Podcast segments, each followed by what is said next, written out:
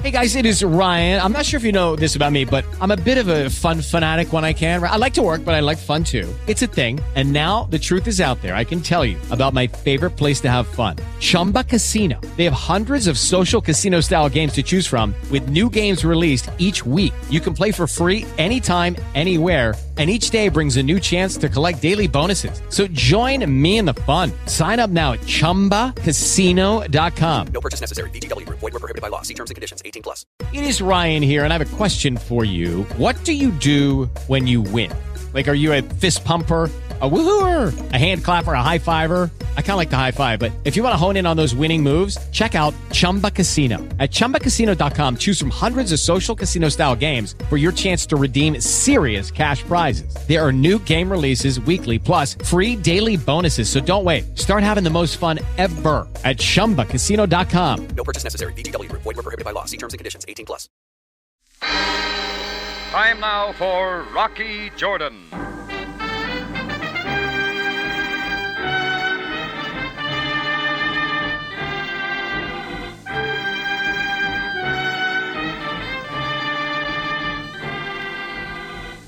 Not far from the Mosque Sultan Hassan in Cairo stands the Cafe Tambourine, run by Rocky Jordan.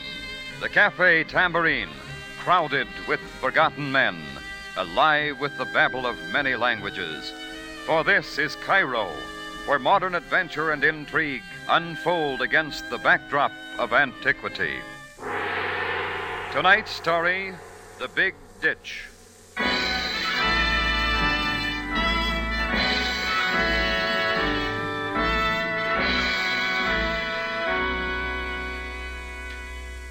Maybe there's a reason why I happen to settle down in Cairo. Maybe because it's on a great river like the Mississippi that flows down past St. Louis. Only the Nile's somehow different. Egypt lives by its rise and fall, and when it starts to run low in summer, the spirits of the people seem to go down with it. That includes me, and the best thing to give me a lift is to see an old friend, even a guy like Matt Gallagher.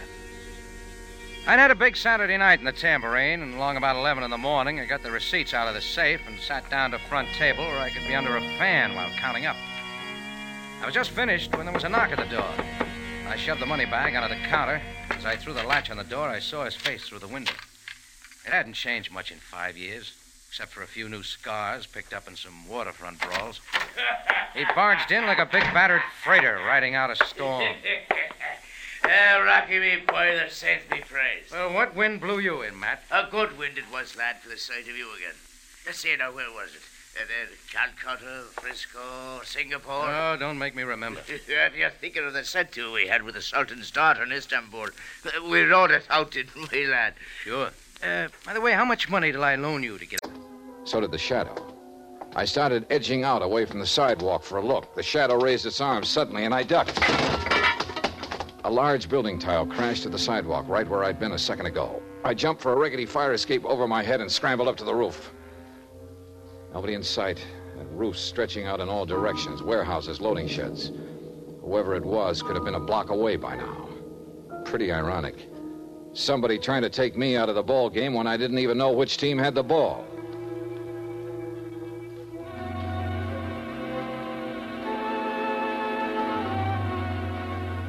I went back to my hotel room. Two steps inside, I stopped cold. I'd caught a whiff of what smelled like a pretty expensive perfume. It certainly wasn't my shaving lotion. Hello, Johnny. Wow. Sheila. Yeah. Yeah, I remember now. You were wearing that perfume at the party last night. I've been waiting for you. Let's talk. Uh huh. Any particular subject? Last night, what Oh. happened, Johnny? give me that. You were there too, you remember.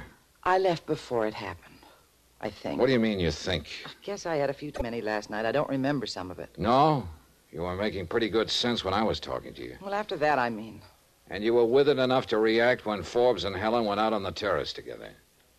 Don't, Johnny. Did you do it? Oh, well, now that's a switch. I'm not kidding, Johnny. You went to his room. There's only one way you'd know that, Sheila. You were outside somewhere watching. Yes. After I left, I went around and back. And? Pretty soon, Helen came out of his room. She was carrying something. Oh, what? Don't worry, it wasn't the diamond. I was close enough to see it. Even if I hadn't been, I guess I'd have known. What do you mean? It was a small bottle of perfume. That was always the first step perfume. And always the same kind. Oh, That kind you're wearing. Yes. It's got a great name Forever. What happened then? I walked around the garden a few minutes, trying to decide whether to have it out with Andy once and for all. I started back toward the terrace, then I saw you heading for his room, so I left. Sounds a little pat, Sheila. I said, Don't, Johnny. If I'd done it, would I have told you I was out in the garden? You would if you were afraid somebody'd seen you there and would tell me about it. Oh? And I suppose you figured out a motive for me, too. Couple of possibilities. You told me you'd been on a merry-go-round with Forbes for a long time. Maybe you couldn't stand the thought of anyone else getting aboard. Helen? That sort of thing's happened before, Johnny. Or maybe you figured the only way to get off that merry-go-round was to get rid of the guy who ran it. And the diamond. That'd get buy you a lot of rides somewhere else. Judy was boring. Hello. Then Judy discovered ChumbaCasino.com. It's my little escape. Now Judy's the life of the party. Oh, baby, Mama's bringing home the bacon. Whoa, take it easy, Judy. The Chumba life is for everybody. So go to ChumbaCasino.com and play over 100 casino style games. Join today and play for free for your chance to redeem some serious prizes. ChumbaCasino.com. No purchase necessary. Void where prohibited by law. 18 plus terms and conditions apply. See website for details. And I thought I was the cynic. You really have a nice opinion of people, haven't you? I'm afraid most of the people I get myself involved with on these jobs aren't very nice, Sheila. I didn't do it. All right, if you didn't, I'm sure Lieutenant Van Tyle will find out. I know I'm on my way there now. Hello, it is Ryan, and I was on a flight the other day playing one of my favorite social spin slot games on chumbacasino.com. I looked over at the person sitting next to me, and you know what they were doing? They were also playing Chumba Casino. Coincidence? I think not. Everybody's loving having fun with it. Chumba Casino is home to hundreds of casino style games that you can play for free anytime, anywhere, even at 30,000 feet. So sign up now at chumbacasino.com to claim your free welcome bonus. That's chumbacasino.com and live the Chumba life. No purchase necessary. VGW Group. Void were prohibited by law. See terms and conditions. 18 plus. Oh? He phoned me an hour ago. I thought I'd stop by and talk to you before I went. Johnny, you don't really think I could do a thing like that, do you? I guess not, Sheila. One thing I am interested in, though. What's that? You're finally off the merry-go-round. How does it feel? It isn't real. That merry-go-round was all I ever knew. She walked out of the room looking, well, empty is the best word I can think of. And I kept wondering what she'd been like before the merry-go-round. The rest of the day I spent composing soothing cablegrams in reply to angry ones from McNabb of Tri Eastern Indemnity. The inquest was the following morning, but the verdict was no help death at the hands of person or persons unknown. Lieutenant Van Tyle told me that Forbes' sister Agatha had decided to shove off that afternoon on the Southern Empress. So I went down to the dock and aboard ship an hour before sailing, hoping I could get in a word with her. Farewell parties were clogging the lounges and the passageways. I waited outside Agatha Forbes' stateroom until she arrived. Miss Forbes? What? Oh, Mr. Dollar, isn't it? Yes, I didn't have a chance to meet you at your brother's party he last told night. me about you. It's too bad you weren't able to persuade him to put that that diamond into safety sooner. Miss Forbes, I wonder if you'd answer a few I'm questions very about. sorry, Mr. Dollar. I'm completely exhausted. I don't wish to talk about it. But there are I certain. made my statement to the police. There's nothing further to add. About the diamond, There's however. been too much publicity about the entire tragedy as it is. I have no wish to add to it. I'm very sorry, Mr. Dollar. I shall be in New York in a month or so. Perhaps I shall have recovered from the experience sufficiently by then to talk about it intelligently. Only trouble is, by then the diamond could be in Timbuktu or. s- See you later, Miss Forbes. What snapped me into action was a glimpse of a girl at the end of the passageway just entering the lounge. I couldn't be sure, but it looked like Helen. By the time I reached the lounge, she was nowhere in sight. Then I saw another familiar face over in one corner. The mugshot I'd seen at police headquarters Julio Bioc, jewel thief. And now I had him pegged. He'd been the stocky bartender at Forbes' party, the guy who disappeared just before the murder. He spotted me and ducked into a passageway. I went after him. He He turned a corner, and that was his mistake, blind alley. So I closed in on him. We circled. Now, I was at the blind end, and that was my mistake because suddenly there was a knife in his hand. He held it low like an expert. Now, Mr. Dollar. Oh, you must have a trunk full of knives, Julio. Oh, I need this one. Just like the one you slipped into Forbes, huh? And you! He lunged at me. I ducked to one side and kicked at the knife. He whirled and dove, but now I had him.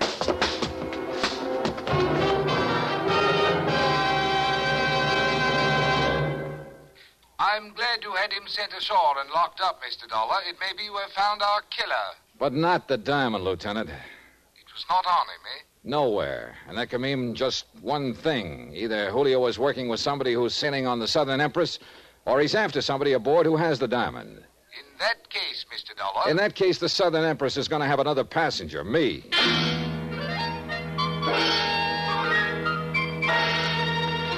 I checked with the purser who agreed to squeeze me aboard. Then I headed back to my hotel room to pick up my luggage.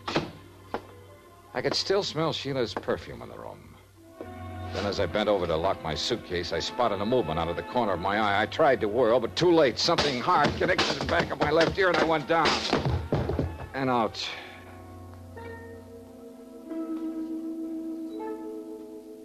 I don't know how long it was before I came to. The room was swimming but I managed to get to the window and looked out. Then I realized somebody had voted me the man they'd least like to take a cruise with. The Southern Empress was underway and steaming out of the harbor.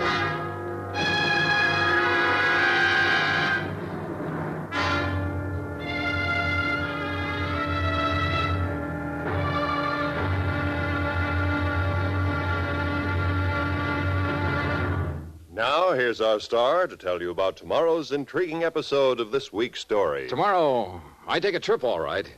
A one way trip. Join us, won't you? Yours truly, Johnny Dollar.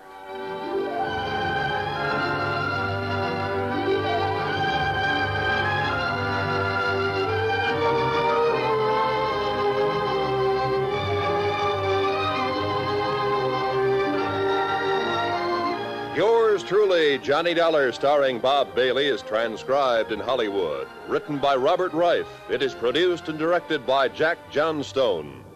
Be sure to join us tomorrow night, same time and station, for the next exciting episode of Yours truly, Johnny Dollar. Roy Rowan speaking.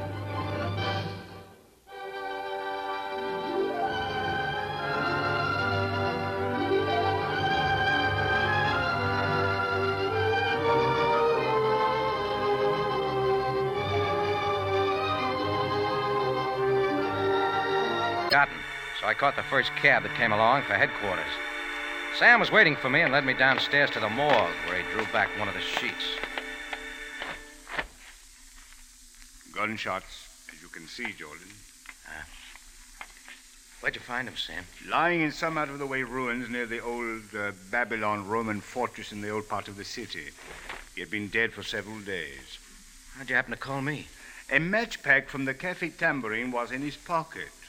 There was the small chance you might have seen him there. I've known Gallagher off and on for a long time. When did you see him last? A couple of Sundays ago at my cafe, he uh, borrowed a pocket full of money while I wasn't looking. And you did not report this to me, Jordan? Oh, it was a personal affair. Personal affair indeed. Too often you take matters into your own hands, but someday you will learn. Sure, sure. Uh, what else was in his pocket, Sam? There was no money, if that is what you mean. What about identification? Oh, this passport and seaman's card. You may see them if you like. Thanks. Also, a few other personal articles, if you care to look at them. No, no, Oh, no, I've seen enough. Now, Jordan, if there is anything more you can tell me about this man. Nothing at all, Sam. He's all yours. Very well. But, Jordan, give it some thought. I intend that this murder be disposed of very quickly. I could feel Sam's eyes on the back of my head as I went out. He generally figures I'm holding something back. And this time he was right. To begin with, I'd never seen that man on the slab before. It wasn't Matt Gallagher at all. Besides, Gallagher was a seaman. And this was a fair skinned man with soft hands that had never done a lick of rough work in his life. Now, I wondered if Sam had noticed that. Well, I had a hunch now that Gallagher was still kicking around Cairo with my 150 pounds. I wanted first crack at him. What he had to do with the murder and the switch in identity was anybody's guess. Looking in on Matt's girlfriend at the Shadrack Hotel was one thing I'd avoided up to now, but this is where I had to see her. It turned out she was sharing a suite with somebody, so I got the room number and went on up. The door was opened by a friendly looking little guy with a mustache and his gray hair parted in the middle. Yes, uh, yes. Uh, what can I do for you? I'd like to see Francie Bion. Name's Jordan. Oh, of course, of course. Please come in. Thanks. Who is it, Uncle Julius? It's Mr. Jordan, Francie. Oh. So you're Rocky Jordan. That's right. Matt Gallagher mentioned my name? Yes. Bosom pals, he said. A big oaf. Yeah. Uh, Francie, perhaps Mr. Jordan will be able to tell us. Give where- him time, Uncle dear. Oh, uh, yes, of course, of course, uh, my dear. Well, I'm looking for Gallagher. Where is he? I haven't seen him for weeks. What's your guess? From what he told me, you ought to know everything about him. What did he tell you? Oh, something about you and him settling down. Real cozy. Fine chance. He'd better show up in a hurry, that's all I gotta say. What's he up to, Francie? He's up to his gills in Irish whiskey, if you ask me. Uh, what else? Oh, I don't know. He's been acting crazy for the last month. A lot of wild talk. Brother, what he wasn't gonna do for me. Buy me minks and sables and yachts. Did he say what with? Who cares? It wouldn't make sense. What do you want with him? 150 pounds, due and payable. Did he steal it from you? Well, he didn't exactly sign a promissory note. Francie, my dear, this is just as I told you. I expressly do not approve of that man for you. We've been all over that, Uncle Julius. But a girl of your culture and refinement, I cannot understand what you see in a person like that. Then stop trying. Where do I look for him, Francie? You might take a swim in the Suez Canal. He says he's gonna buy it. Oh. Gallagher told you that, too, huh? That's what he's telling everybody. And the more he talks, the crazier he gets. All he needs is a little dough to swing it, he says. Then it's big times for us. Can you beat that guy? Well, let me know when he shows up, will you? Better be in a hurry. We're washing out of this town plenty quick. Okay, thanks. Don't mention it. Oh, uh, Mr. Jordan. I was always a poor liar. Here. eh? Norma, going out of town for a while. Maloney's, first chance I get. Chris. What does Maloney's first chance I get mean in lover's code? Where Crystal telephoned me. Maloney runs the barber shop. Hey, what trouble is Chris in? I'm not sure. The morning papers, however, are full of a hotel shooting and stick up. Chris? No. So happens I'm his alibi for last night, thanks to you. Thanks to me. If you hadn't sent me after him, it's my notion Chris would have been one of the masked gunmen last night. Oh, I'm so relieved. Now, don't be too relieved. He's on the lam voluntarily or by force. Force? Chris didn't show up with his gun last night. His friends want to know why not. They had a job blueprinted with Chris fully informed. That makes Chris a possessor of dangerous knowledge. Yeah, Chris might have lammed voluntarily or by persuasion. You said before uh, a holdup and a shooting. A shooting? Oh, The night cashier in the Hotel Eboli. He's got a bullet in him, pierced the lung. First surgery was successful, but a second might not be. It could be murder. If the cashier dies, a man of 65, Norma, shock alone can kill him. Oh, what a lucky thing that Chris was. Pause in your prayers and write out a list of Chris's so called friends, huh? All of them you know.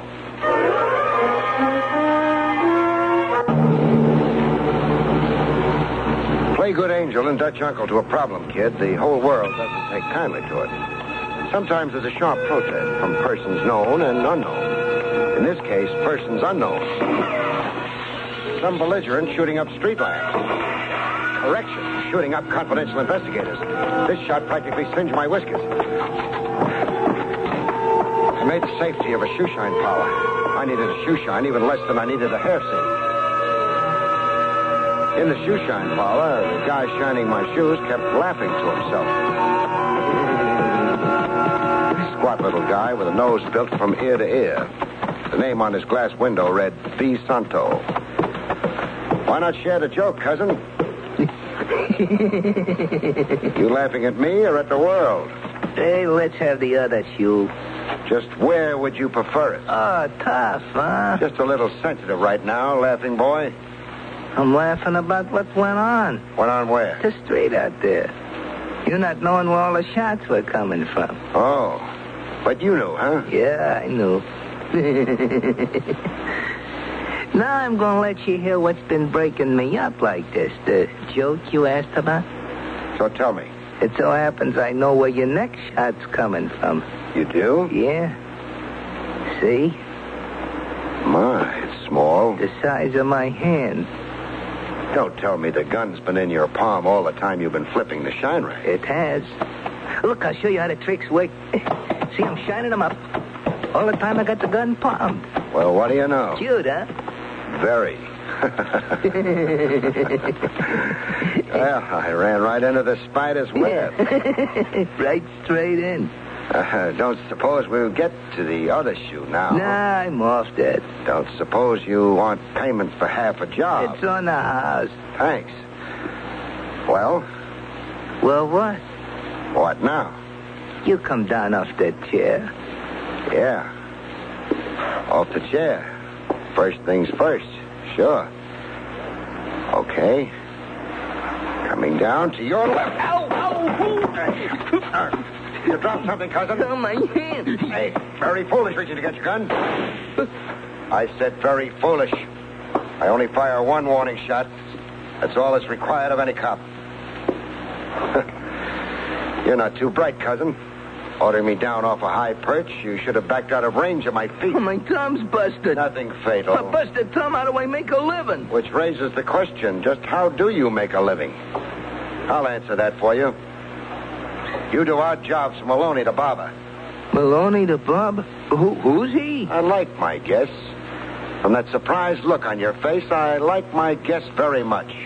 Mess with Maloney, you're a dope. Maloney's a dope. A rifle isn't standard tonsorial equipment for a half inch. Park your shine rack, Junior, and grab your hat. You, you're locking me up? I'm turning you over to a chap named Trav Rogers, Lieutenant Trav Rogers. He's locking you up. What charge? Conceal weapons for a starter. Let's go. Hey, that's the yard out there. I know. The temperature in the street's too sizzling for comfort. What with Maloney doing his barbering with a rifle, we'll catch ourselves a nice breeze, going out the yard and over a few fences. Lead us in our journey, Santo. Neighborhood hoods organized into a stick-up gang, like a respectable cover to be able to point to, quote, uh, legitimate gainful employment, unquote, when the heat is on. I let Maloney the barber trim my hair. There you are, friend. All cut. Hold the mirror to the back of my head, huh? Yeah, yeah, sure. Nice, huh? The line zigs up and zags down. Style to it. I always give style. and the uh, sideburns cockeyed. One's over my ear and one's under. You got a lot of complaints. My head of hair. Next time, take it someplace else, huh? What barber college did you study in, chum? That's my business. Bet I can guess. Sing Sing. I take so much needling, and then it... Oh, what? Oh, I beg your pardon. what did you do that for? Oh, it's an accident. I was getting off the chair. I didn't see your big fat stomach in the way. I gotta sit. You knocked the wind out of me. Yeah, let me help you. sit. Oh, uh, Maloney, Yeah. you conscious? What? What's got into you? You're a lousy barber. As a matter of fact, I don't even think you are a barber. Yeah, you're crazy. It's Just asked around the neighborhood. You're a barber like Santo down the street is a shine boy. Santo? Santo. The last I saw him, he was being fingerprinted. On your feet. I've already asked around the neighborhood, Maloney. Heard all I need to know about you. Uh, bull. Nobody in the neighborhood even said hello to you. No, huh? Because you've got them intimidated. On CBS Radio Theater, Mickey Rooney stars in Merton of the Movies, a satire on the movie making industry. Remember CBS Radio Theater tomorrow, Monday night at 6.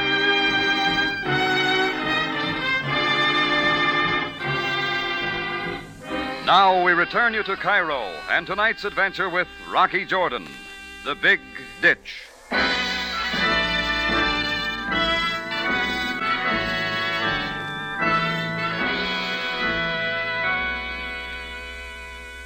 What What would you do if somebody sent you a whole stack of shares in the Suez Canal? Paper the wall with them or ask a few questions first? Well, my curiosity got the best of me, too, so I wrapped up the bundle again and headed for the Cairo Securities Exchange. I didn't expect to find the answer there to why a murdered man was found with Matt Gallagher's identification on him, or why Gallagher had sent the shares to me. That was something else. I finally got to the right man at the exchange, gave him my name, opened up the bundle on his desk, and waited for him to start laughing. Yes, Mr. Jordan. Well, what about these things? Hmm. It's the Compagnie Universal de Suez. I say, Mr. Jordan, Yeah? uh, this is most remarkable. You're bringing such valuable securities in this fashion. Now, wait a minute. Don't tell me they're the real thing. Authentic in every detail. I've seen many of these. The man is indeed fortunate to possess Suez Canal shares. But what are they doing here? I beg pardon? I mean, doesn't the Suez belong to a government? France or England? Oh, a common error, Mr. Jordan. True, the British Crown owns seven sixteenths of the Suez Canal, thanks, of course, to the brilliant statesmanship of Disraeli when he purchased them from the Khedive of Egypt. Uh, oh, yeah, sure. Oh, A great man, Disraeli. A credit to the Empire, Mr. Jordan. Uh, look, getting back to these shares. Oh, oh, oh quite. Carried away, you know. I'm Sorry. Um, are you trying to tell me that private individuals can own shares in the Suez Canal? Most assuredly. Many people are fortunate to own stock in the Suez. Uh, the fact of it is, thousands of shares have been lost through the years. Johnny Dollar.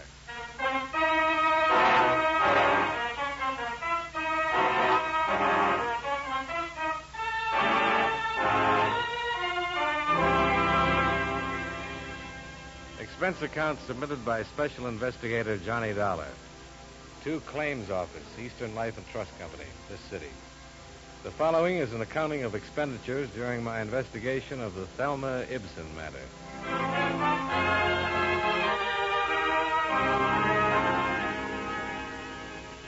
Expense account item one 15 cents bus fare from my apartment to Milton DeFranco's office, where we got right down to business.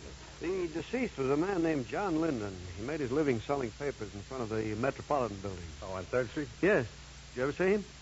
Yeah, I guess I have.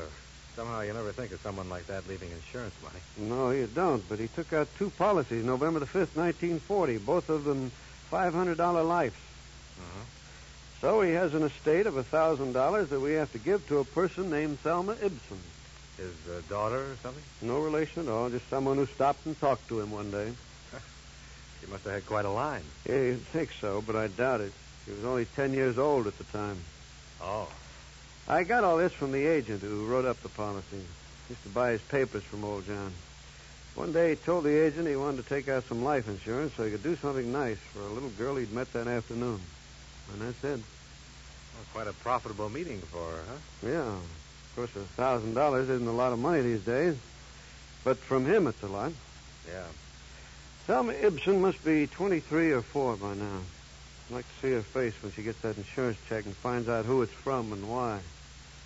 Might prove something about something. Yeah, it could, or maybe she isn't doing nice things for people anymore. Let's hope she is.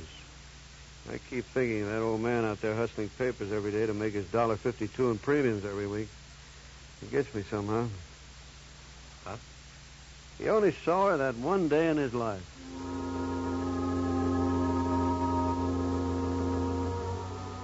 The local address for Thelma Ibsen was 213 Brainbridge. From neighbors, I learned that Thelma's parents had been killed in an automobile accident in 1945. She'd moved cross town to live with an aunt, a Mrs. Mary Seeley. Mrs. Seeley died in 1950. Again, Thelma had moved. Where, nobody seemed to know. But they did know where she'd been working at the time. One of the girls there was brought into the manager's office. Yes. She quit without notice a couple of years ago. She just didn't come back. Were you a friend of hers? Yes. We were good friends. Used to have lunch together every day. We started here together, too. I see. Have you heard from her? Mm-mm. No, Any idea where she might have gone? New York, I think. It's the closest place to go, isn't it? Funny she didn't write anybody or say anything when she left, don't you think? Yes, but Thelma was like that. Like what? Well, Oh, Don't misunderstand me. She was a real sweet girl, but there was something you could tell about her r- right away when you met her. She had plans of her own, and she just kept them to herself. Mm-hmm. You don't suppose anything's happened to her? I'm just trying to locate her. Did uh, she ever talk about going to New York? No. Or what did she talk about? Oh, about meeting someone and getting married. Was she going with anyone when she disappeared? Oh, a couple of people around the office. Are they still around? I think so. You're going to talk to them? I'd like to. They haven't heard from her either. No one has. She just plain left, bag and baggage.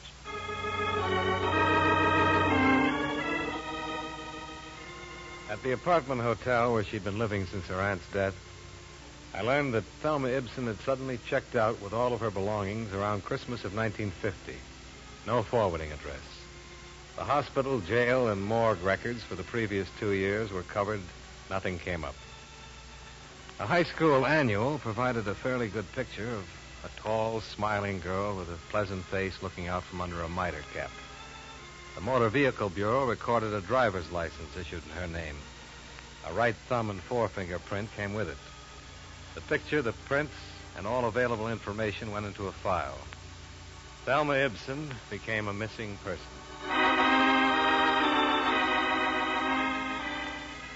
Two days later, the people at her office were re-questioned. And then one of them recalled a man that she had been seen with just before her disappearance. Expense account item two, $15. Transportation and incidentals, Hartford to New York. For the purpose of locating a Mr. Floyd Turnbull for possible information concerning Thelma Ibsen's whereabouts. I made a list of the Floyd Turnbulls in the city directory and set out to interview each one. The right man happened to be number five on my list. Yes, of course I know Thelma Ibsen, Mr. Dollar. You say you're from an insurance company? That's right, Mr. Turnbull. Can you tell me where she is right now? I'm afraid I can't. Uh, sit down, Mr. Dollar. Sit down. Thanks. Understand you knew her in Hartford. That's right, I did. She came here to New York with me. Oh? Let me assure you, there was nothing improper about it. I met Thelma when she was working in one of the offices I do business with there. And uh, when I suggested that she drive to New York with me, I did it with the understanding that we were to be married here. I see. No one could have been more surprised than I when she disappeared. You mean here in New York? Yes. Well, when was this? It was Christmas Eve of 1950. Oh. Thelma was staying with my sister Edna in Westchester. I picked her up about six in the evening to go to a party. And we stopped for gasoline somewhere between here and Long Island. I left the car for a moment, and when I came back, she was gone. You haven't seen her since? And I haven't seen her since. Well, did she leave a note in the car? Or a message of some kind? Nothing, not a word. And she hasn't gotten in touch with you at all? No, She's never written? never. I can't quite get with this. You were going to be married, and she disappeared in a filling station on Christmas Eve. Did you argue or something? No. I don't think I would ever have argued with Thelma. She was kind and sweet and gentle and all things to me. Your appearance here and these questions bring back the memory very strongly. How long had you known her before you decided to get married? About three weeks. Do you have any idea why she walked away? Yes? But I doubt if it's of any practical value to you. Well, any information I can get would be very helpful in locating her, Mr. Turnbull. All right, then. I think she was frightened Of what? of life, Mr. Dollar. Not people or circumstance, but life. You say that with a lot of conviction. Yes. Thelma had always been, well, a poor girl. She worked instead of going to college. She lived with a rather dowdy aunt who died just before I met her. Her parents had been killed in an accident a few years before. I think I offered her happiness that she always longed for. But she simply wasn't mature enough or adjusted well enough to accept it. This is of no value, is it? Well, it might be. Did you know of any ambition she had? Maybe she wanted to go on the She stage. simply wanted to be my wife and live here. Oh, I can see what you're thinking. I'm old enough to be her father, but that's not the reason she walked away from that car. Believe me, Mr. Dollar, unless I'm terribly mistaken, that girl was very much in love with me and wanted to marry me. Tell me, have you tried to find her? No, I have not. I waited around the filling station that night hoping she'd return, but I didn't report the matter to the police. I intended to hire private detectives to locate her, but I gave that up too. Well, I don't understand. If you loved her. Well, would this make it understandable, Mr. Dollar? Thelma was a rational, normal human being when I left her in that car. No one forced her away from it or me. The man at the station said she merely stepped out and disappeared down the street. She left of her own free will for her own reasons. Yeah, I think I can see your point. Thank you, Mr. Dollar. I've hoped that one day she'd appear at my door, contact me, come to me, but she hasn't. Is there any way I can help you more concretely? Well, if you could tell me the exact location of that filling station. I believe I can do that, but why? Last place she was seen alive. Oh, That word, alive. Just a word, Mr. Turnbull. Tell me, you suppose she had any money when she left? Why do you ask? Well, she'd have had to go to work if she didn't. Maybe she I had. see. Yes, she had money, quite a bit. How much? $2,300. Oh? She stole it from me, Mr. Dollar. I left my wallet and my overcoat. She took it while I was gone. I would have given her all this, everything, but she had to steal it from me. She had to steal it like a common little thief. There's truly no fool like an old fool, is there, Mr. Dollar?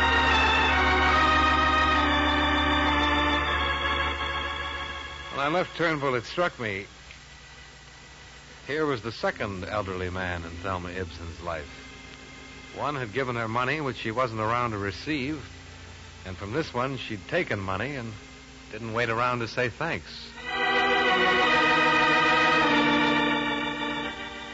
Expense account item three $50.50.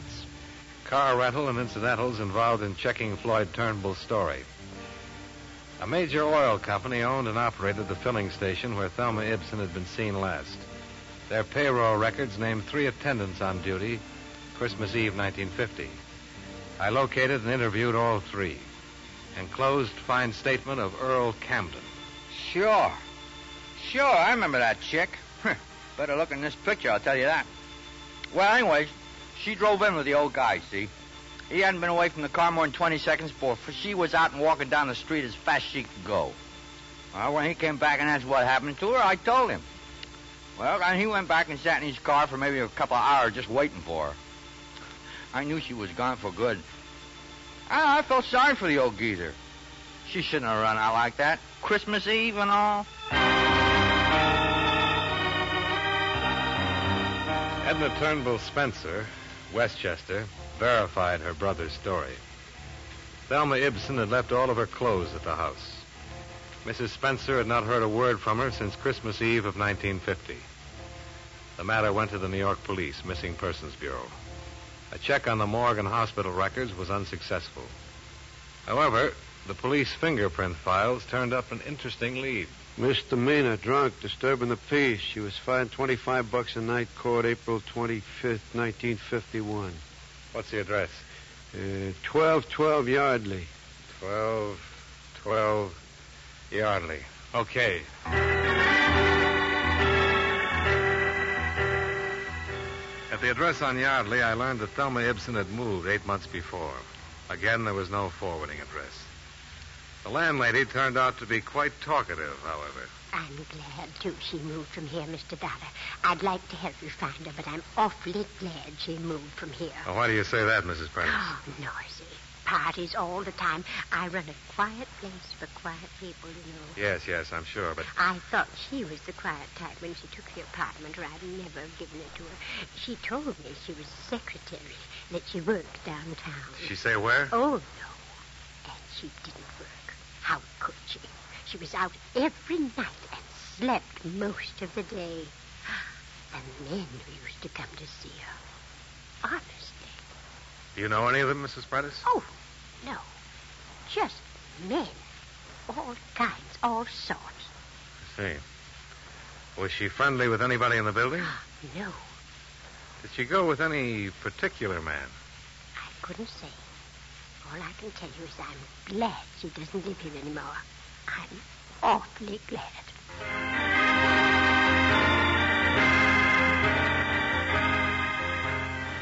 The more people I talked to, the more I learned about Thelma Ibsen and the less I liked what I heard.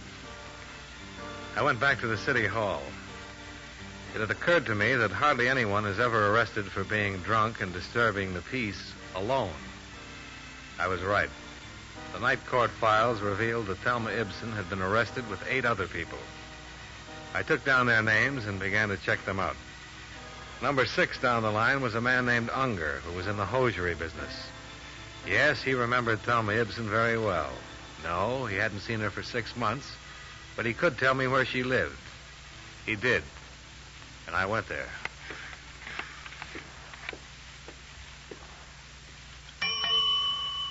Yes, sir. May I help you? I'm looking for Miss Thelma Ibsen. Oh, I'll ring her room. Is she expecting you? Uh, No, my name is Dollar. It's a, a business matter. Mr. Dollar. That's right. Just a moment. I'm ringing. Hmm. Well, I don't understand that. What? She came in about a half hour ago. I know she's up there. Well, maybe she came out again. No, I'd have seen her. I've been at the desk all the time. Well, if that is the strangest thing. Maybe she's visiting one of the other apartments. Perhaps. Would you like to leave a message, Mr. Dollar? Well, it'll be okay if I go up and camp on her doorstep. I've been looking for her for a long time now. Of course.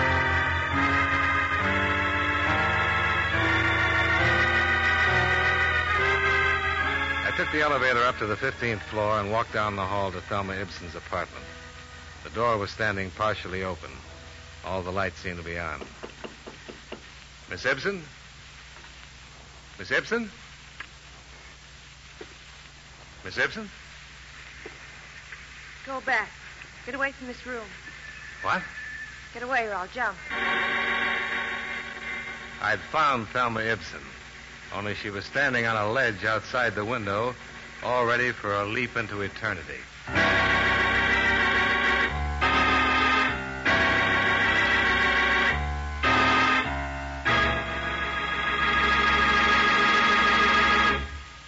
We'll return to yours truly, Johnny Dollar, in just a moment.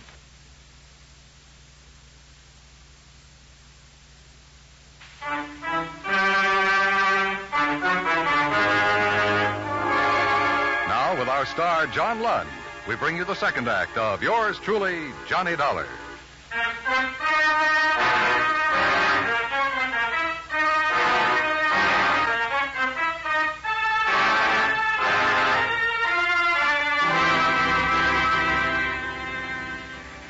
Don't come any closer.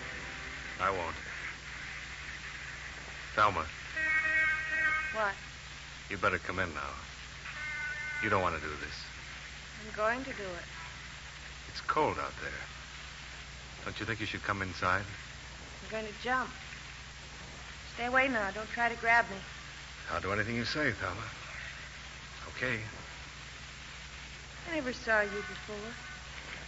How do you know my name? I've seen you. No, you haven't. I remember people. Watch? Just going to light a cigarette. Do you want one? No. Can I have one? All right. Where did you see me? In a picture. In your high school annual. You went to high school in Hartford. I don't know you. What's your name? Johnny Dollar? Are you from Hartford? Yeah. Step over there. Let me see your face in the light. No. You aren't from Hartford. You're lying to me. Mr. Dollar, I Go wanted away. to... Go away or I'll jump. Why, Miss Ibsen... Go on. Get out of here. Go ahead. Call the police. Yes, of course, of course. I heard you tell him to call the police. I don't care. They can't stop me. Nobody can stop me. Maybe they won't even try, Thelma. Oh, I know they will. They'll talk to me just the way you're talking. They try to get close enough to grab me. I wanted somebody to call the police. I want them all down there waiting for me to jump. When the crowd's big enough, I'll jump right down there. I'm not afraid to do it. Why do you want to jump, Thelma? I have my reasons. Look, there's a couple of people down there who see me. They'd like to see me jump. I don't think they'd like to see that at all, Thelma. Oh, yes, they would. They might say they wouldn't, but they'll hang around, and if I don't jump, they'll be disappointed. Nobody wants you to jump, Oh, Thelma. sure they do. Those people down there would love to see it happen. You'd like it, too. If I wanted to see you jump, I'd be waiting on the street with those people. But I don't want to see you do that. And neither do they. I want you to live, Thelma. Lots more people down there now. Oh, they're getting the big lights up here. Golly, Thelma, look. If you're broke, if you need money, don't come any closer. I told you before. I want to help you, Thelma. Nobody wants to help me. Nobody's ever wanted to help me. You're wrong about that. Floyd Turnbull wanted to help you. Floyd Turnbull? You met him? Yes. And he's still very much in love with you. After I stole money from him and walked out on him? The money meant nothing to him. He still loves you, Thelma. Thelma?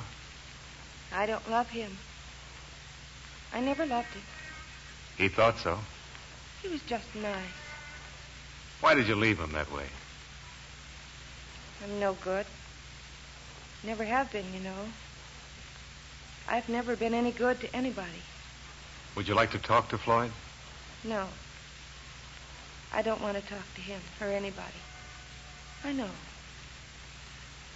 But after I jump, I want you to tell Floyd something. Sure. Tell him I meant to send the money back to him. I didn't think it was that much. Tell him I never was any good at all. That I left him because of that. All right. You can tell him I loved him. He'd feel good, I think. All right. Go back! I don't care who you are. Go back or I'll jump right now. Wait. Close that hall door.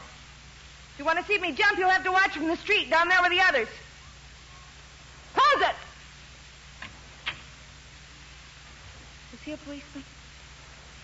I suppose so. I don't know. He looked foolish. We all look foolish at one time or another. It passes. Do I look foolish? Yes, Thelma, you do. You're not going through with this. In the end, you'll come back into this room and everybody down there will go home. That isn't true. You know, the, for the first time in my life, I know exactly what I want to do, how I want to do it. I'm going to jump. From what I know about you, I thought you always knew pretty much what you wanted out of life. I never knew anything. And it's all botched up. I'd be happy one minute and crying the next. Things kept happening all the time. Got so tiresome. When Mom and Daddy died, I should have died too. Then I wouldn't be here making all those people down there have bad dreams for weeks to come.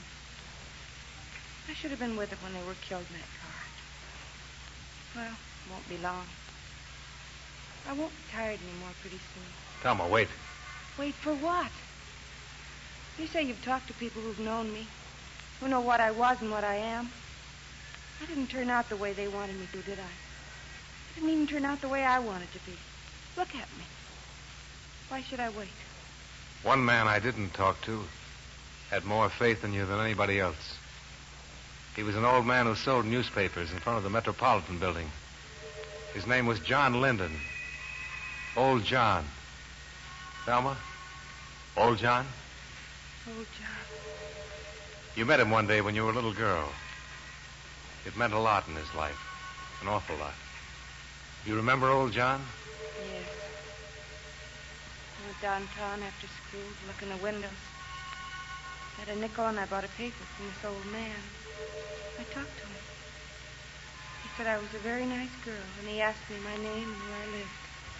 What did you talk about, Thelma? About school. And about growing up. He told me I'd grow up someday. Be a lovely woman. He said, lovely woman. He was very nice. What else did you talk about? School. He asked me what grade I was in. Let's see. I guess I was in the fifth grade or maybe the sixth. It was such a long time ago. But you remember it. Of course, I remember it now. Where's John now? He died a month ago, Thelma. He left you all his money. What money? What money would that poor old man have? Insurance money. Comes to a thousand dollars. You're lying. No, I'm not, Thelma. That's why I've been looking for you. It's my job to see that you get the money that he left for you. He wanted you to have it. Why? I didn't know him, only that afternoon. But he wanted to help you. You're making all this up. It's all a lie. No. No, look. What? These prove I'm from the insurance company. Here. Throw them over. All right. You see? He wanted you to have something. That old man. That poor old man. I only stopped and talked to him.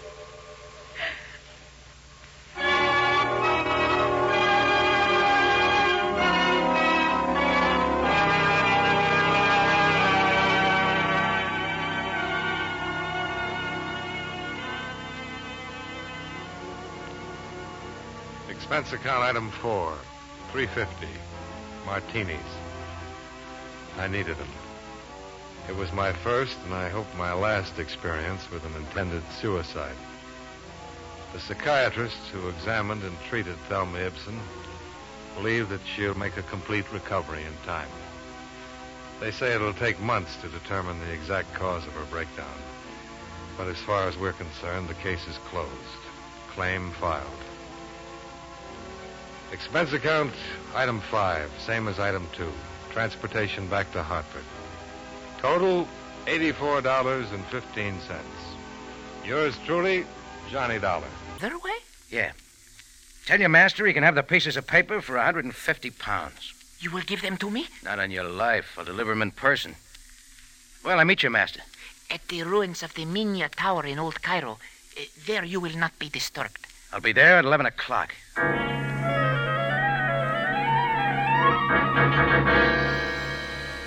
The little water cellar vanished in thin air, and I was back dragging Gallagher into the street and down the hill.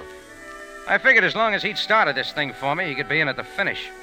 He complained like a dyspeptic camel all the way, but I finally got him with me to the tambourine, and there I put in a quick call to Sabaya.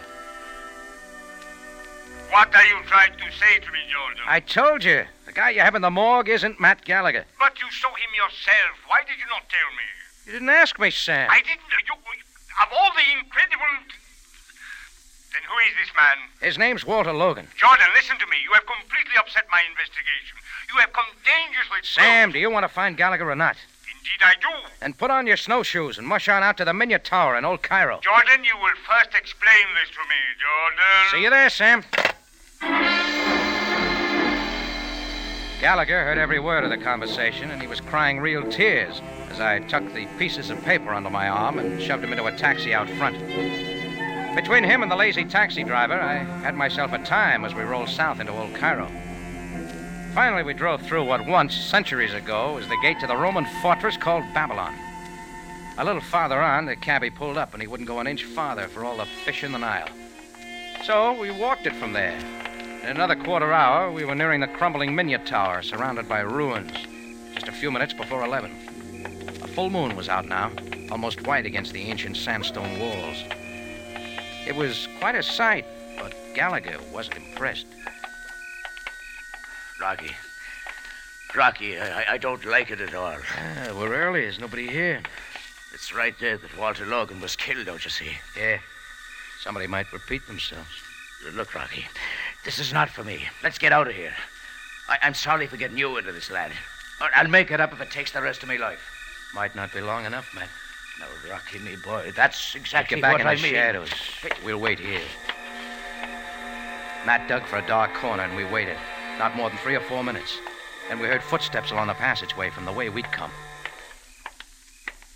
Whoever it was kept to the shadows on the far side. The steps were confident, with no trace of hesitation.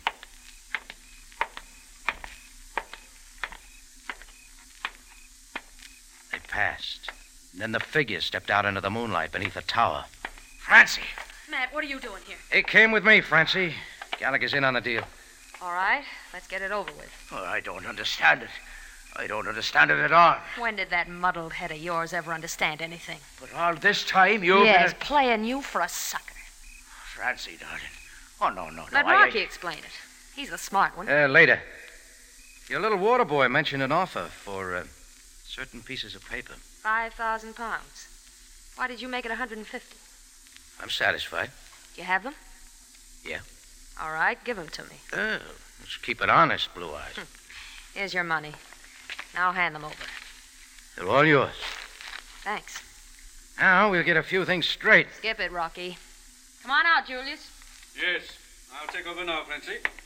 Julius. It's Uncle Julius. I've been wanting. Careful, to... Matt. That gun in his hand, he'll use it. You're quite right, Mr. Jordan. Oh, I'm getting it now. I should have known why you didn't like me, Uncle Julius. Always come between Francie and me. What's bothering you, Julius? Matt and I know too much. You've still got a lot of phony shares to sell, You could quite well interfere with our plans. So I'm going to kill you. just like you did Walter Logan. Yes. He fixed you up with his stuff. Why drop He him? was a little man. Our methods frightened him. He began trying to dump the shares at quick prices. There was no telling what he would do next. I had to kill him. That leaves just you and Francie. Great team. I give her full credit. Lovely people, even policemen. Well, Lieutenant Rogers. Hello, Barry. Buying me dinner, or are you working? Well, maybe we can combine the best features of both, Trav. Name one good feature of working. Well, you get paid for it. I keep forgetting that. Working for the department, it's easy to do. Wouldn't your boss object to your eating on his time? He's dead. I guess he wouldn't object. He must be a lively corpse if he's going around hiring investigators. The name's Arthur Philip Peterson. Oh, very impressive. What's he hired you to investigate? Well, I've got a picture here. See? Hmm. Didn't anyone ever tell him he couldn't take that with him? He's not really trying.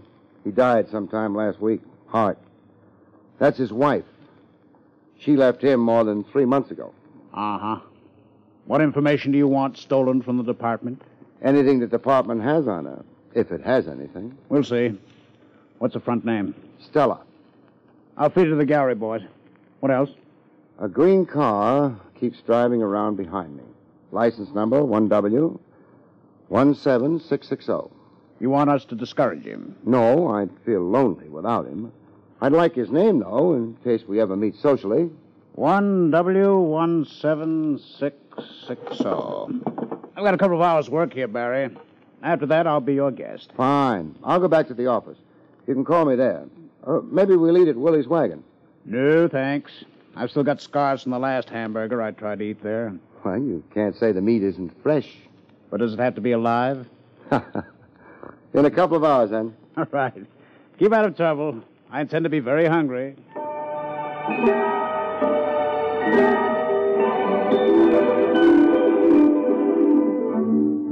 I headed back for the office.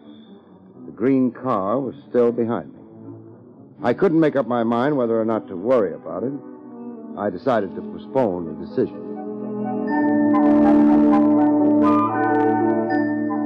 But I didn't use the front entrance to the building. The back door and the stairs up would be smarter under the circumstances. Every once in a while, I do the smart thing. It always leads to trouble.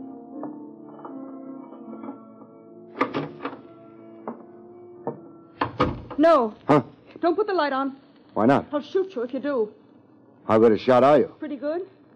You're a big man. I'm not very far away from you. Meaning anybody who could hit the side of a barn door? All right. I'm willing to discuss the matter. We're not going to discuss the matter. Get away from the light switch. Want me to leave? No. Go to your desk. What am I supposed to use instead of vision? Radar? Your eyes must be getting accustomed to the dark. Just walk straight forward. Straightforward. Women and cats are much better at this kind of Look thing. out! Oh! That was a chair you ran into. Thanks for telling me. I tried to warn you. If you really cared, you'd let me put the light on. No. Sit down. You mean I happen to be directly above a chair right The now? one you knocked over. Pick it up. Oh, okay. If I knew exactly where you were, I could throw this chair at you. That wouldn't be nice. It might be. The only trouble is, I don't know you well enough yet to decide whether you deserve being thrown chairs at. Well, thanks for asking me to sit. Mr. Craig, Yeah? why are you looking for Stella Peterson? What makes you think I am? But you are, aren't you? One of the things you want to look for, if you ever hire a confidential investigator, is whether he knows how to keep his mouth shut. About confidential things. Well, yes. Your looking for Stella Peterson isn't a secret. It hasn't made the front page of the Times either. You've been asking people about her. When I went down to lunch today, I asked the boy at the newsstand who won the sixth at Jamaica. I'm not investigating a racehorse. That's not the same. No, it isn't. But there's nothing you can do about it. Look, I... Why not try telling me why you're so interested in anyone looking for Stella Peterson? I'm interested because Yeah? because I'm Stella Peterson.